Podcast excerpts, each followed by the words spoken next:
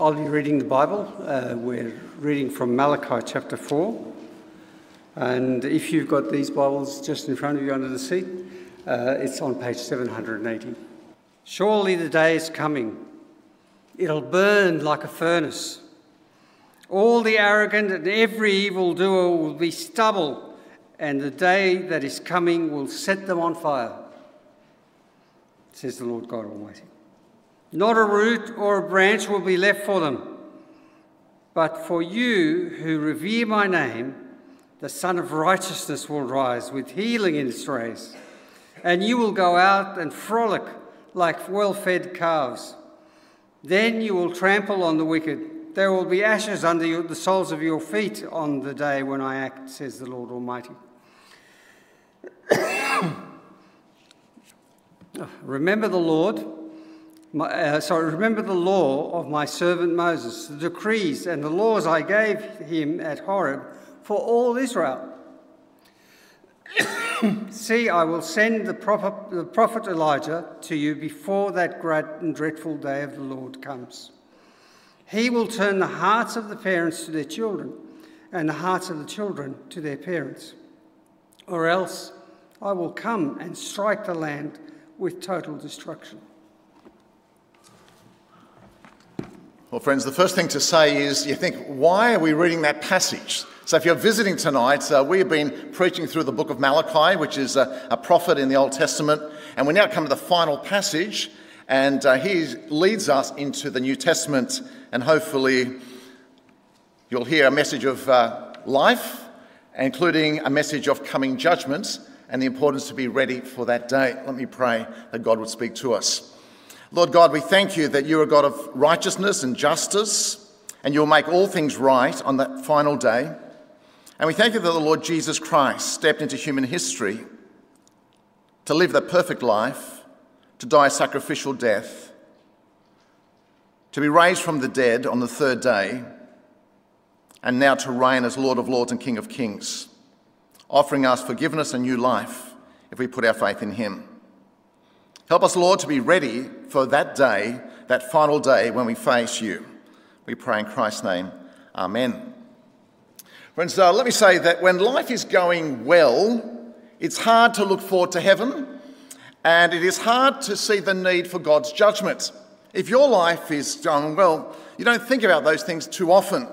This year, I've been trying to use up my holidays. I've been banking up the holidays and I have to use them. So, uh, my wife and I spent two weeks on the South Island of New Zealand in April. Had a bit of a break. Life is good. It was absolutely beautiful. In September and October, my wife and I spent three weeks in Greece. We went, there you go. Take it easy. We went to Athens, Thessalonica, the islands of Mykonos, Paros, Corfu. I think that's Mykonos just there. It was 26 to 32 degrees every day. Beaches, good food, historic sites. And, and these days, uh, on Wednesdays, I babysit my granddaughter. She's gorgeous. We have lovely beaches in Australia. We have mountains, jobs. We go to universities. We have friendships. We have a loving church community. And Sarah shared some of that with us today. When things are going well in life, we often live as, as if there is nothing better than this. And as one pastor said, Sydney is a good enough heaven for most people. Sydney is a good enough heaven for most people. We live for the here and now, and we don't think about eternity. But for those who know oppression, injustice, and hardship, the promise of a better future is met with eager anticipation. While I was in Greece, Hamas attacked Israel, just around the corner from where we were staying. And everything changed 1,400 people killed, hostages taken. Israel has retaliated with brutal force. They say 10 to 14,000 people dead, whole communities destroyed. And we're reminded again that we live in a fallen, broken world where sin and violence is everywhere. And if you're in the middle of it, you look forward to a better day. You look forward to a day of judgment. God, will you make things right? God, will you punish the evildoers? Life has to be better than life in Gaza or with the Taliban in Afghanistan. Life has to be better than having your girls kidnapped in Nigeria. Life has to be better than being trafficked in Asia. Life has to be better than being exploited in a factory in Bangladesh. Life has to be better than suffering domestic violence. And see, Malachi tells us, Prophet Malachi, that a day will come when God will set all things right. He'll bring prosperity to those who love and trust in him, but he'll also bring justice and righteousness upon the earth. In fact, the Bible looks forward to new heavens and a new earth following Jesus' second coming. Now, Malachi looks for the day of prosperity which the prophets had claimed. They look forward to a better day. But also, the day of the Lord, hear that expression, also speaks of a day of judgment. The day of the Lord is when God brings salvation to his people, but the day of the Lord is also when he brings judgment on his enemies. And that's the context of what we're dealing with in Malachi chapter 4. Now, we saw last week, for those who are here, and I'll read a couple of verses out of chapter 3, that the people of God in about 430 BC, that's where we are, 430 before, years before Christ, they, were, they failed to serve the Lord, they failed to honour Him, and Malachi challenges them to put God first, to get the priorities right. But the people question God's justice. They question whether it's worth following Jesus. They said, You have said harsh things against me, says the Lord. Yet you ask, What have we said against you? You have said it is futile to serve God. What did we gain by carrying out his requirements and going about like mourners before the Lord Almighty? But now we call the arrogant blessed. Certainly the evil doers prosper, and even those who challenge God escape. So people are questioning God. Maybe you're questioning God today and they're saying, God, what's the use of following you? All the evil people make the money. They have the big holidays. They have the big houses. And God, I'm serving you. I'm giving my life to you and I'm working with a youth group on a Friday night or serving with the kids. And all those non Christians get everything. God, whose side are you on, right? This is sort of the thinking of the people. And they question God. Is it worth following you, God? And Malachi declares that the difference will be clearly shown on Judgment Day. Hold on, he says. The evildoers will not get away with what they do forever. There is a day of judgment coming. And as Malachi preaches, there's a group of people within the people of Israel, people of God, who listen. Most of the people are still doing their own thing. I mean, interesting that Sarah was saying in her testimony that even though she came to church, she was really pursuing other things. She looked Christian, or religious or whatever you want to term it, but she knew inside of her her heart wasn't right. This is what the people are like. But then there was a group of people, then those who feared the Lord talked with each other. It's a group of people who are going to put God first, and the Lord listened and heard. A scroll of remembrance was written in his presence concerning those who feared the Lord and honoured his name. They will be mine, says the Lord Almighty, in the day when I make up my treasured possession. I will spare them, just as in compassion a man spares his son who serves him. And you'll again see the distinction between the righteous and the wicked, between those who serve God and those who do not. On the final day, we're very clear who is on God's side and who isn't. So we look at verses 1 to 3. He says the first thing is the final judgment is coming. The day of the Lord is coming. And we need to re- realize that the biblical view of history is not cyclical, but it is linear. It starts somewhere, has a definite beginning with God's creation of the universe, and it is building to a final climax. In this world, there is sin, there is unfairness, there is inequality, there is racism, uh, there is sexism, all types of sins that take place. But God will make things right on the final day. Christ returns, the dead will be raised, the Bible says. Heaven and earth as we know it will pass away, making way for the new heaven and the new earth. God's final judgment will be executed. And we're told in verse 1 there is eternal punishment for those who reject God at that point. Surely the day is coming, it will burn like a furnace. All the arrogant and every evildoer will be stubble, and that day that is coming will set them on fire. Not a root of branch will be left to them. It will be a terrible day for those who continue to raise their fist at God and say, God, stay out of my life, I'll do things my way. Which is essentially what sin is, isn't it? I'll do things my way, I don't want to follow Christ. It's my life, I'll do what I want. It will be a terrible day of judgment. But, friends, the good news is this. Let me take you to John chapter 3, 16 to 18 for a moment. Because the Bible, even in the New Testament, says there's going to be a clear distinction between those who believe and those who reject him. And there's most beautiful verse, verse 16, John 3 16. For God so loved the world that he gave his one and only Son, that whoever believes in him shall not perish but have eternal life. Some perish, some have eternal life. For God did not send his Son into the world to condemn the world, but to save the world through him. In other words, we're all in desperate need and trouble. We need saving. He says, Whoever believes in him is not condemned. So if you put your faith in the Lord Jesus Christ, as Sarah has done, you don't face God at judgment and will be condemned. No, no. There's no condemnation now, the Bible says, for those who are in Christ Jesus. But whoever does not believe stands condemned already because he has not believed in the name of God's one and only Son.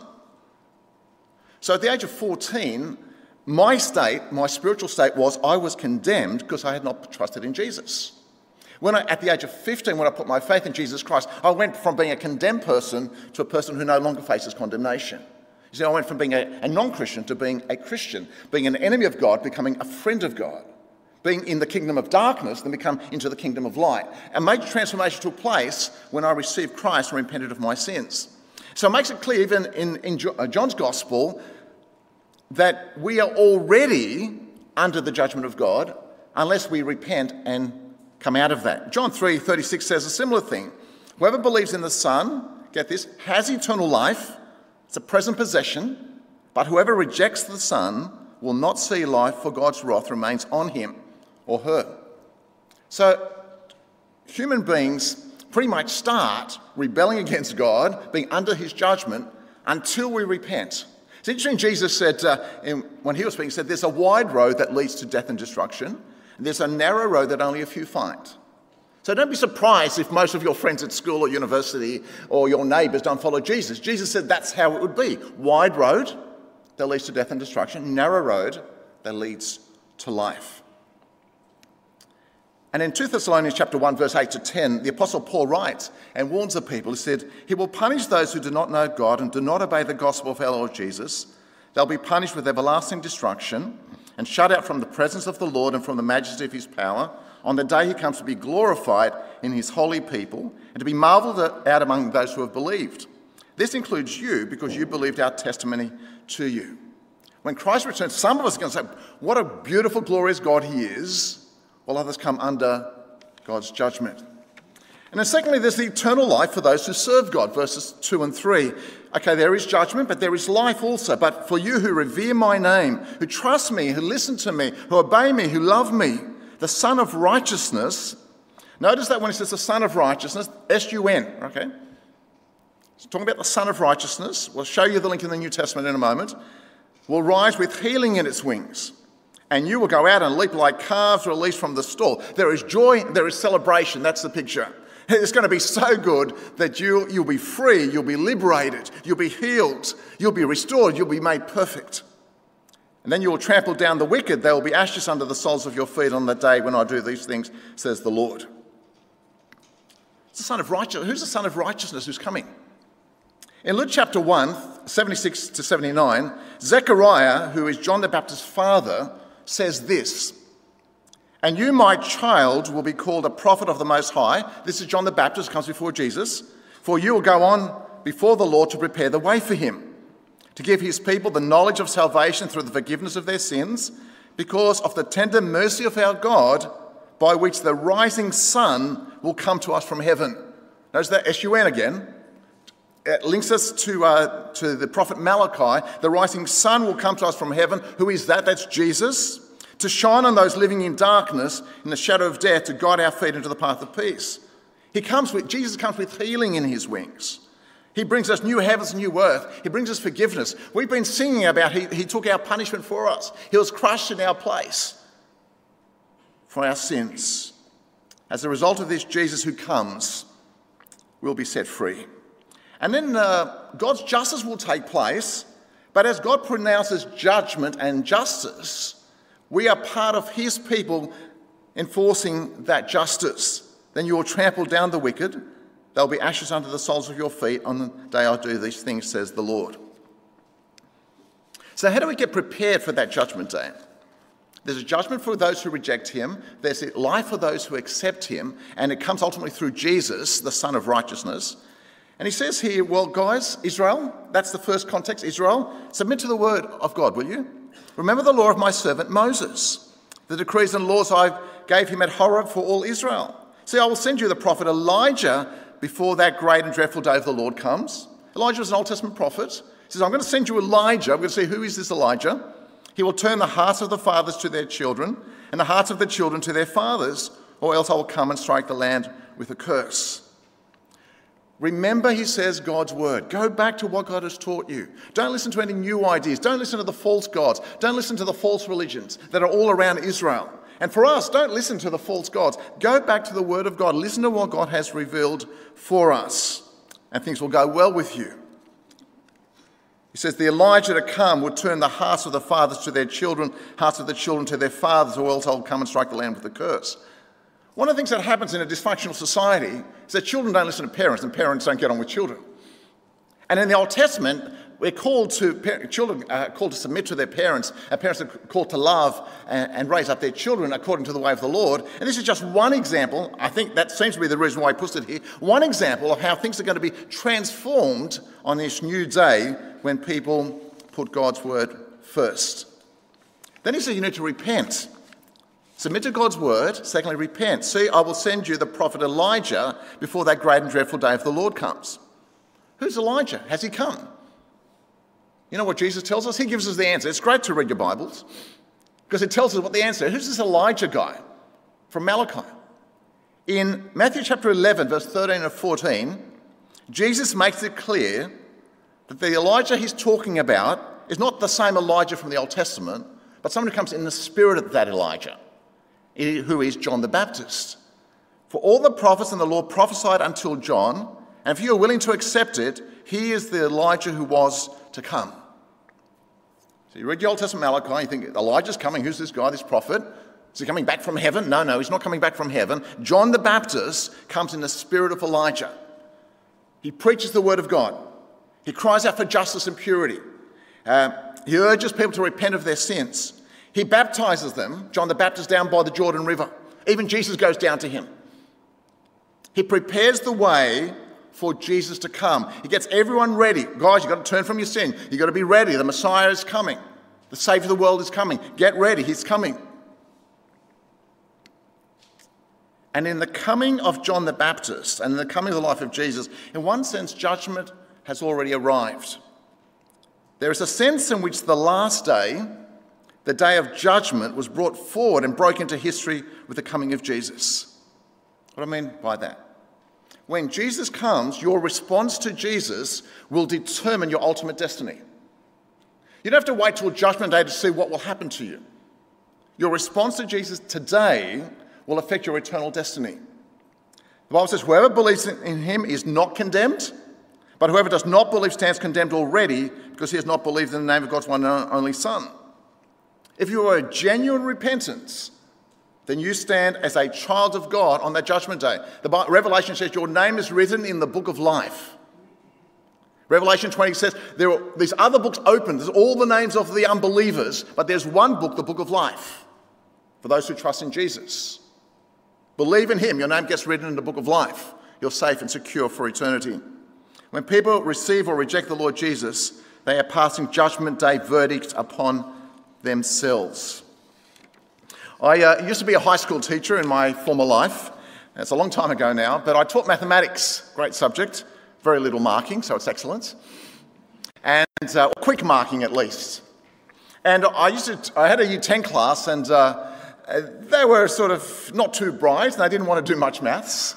So they would always ask me spiritual questions because I used to run the Christian group at our school. I'd take them away on camps for weekends and outreach concerts and so on. And so I was the ISCF leader, Interschool Christian Fellowship leader. So they would distract me from maths and we would uh, talk about other things.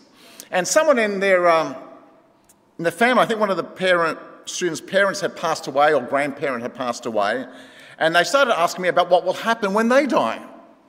Now, I got distracted from the maths. I was happy to answer some of their questions, genuine questions. I was happy to lay aside maths for a little while.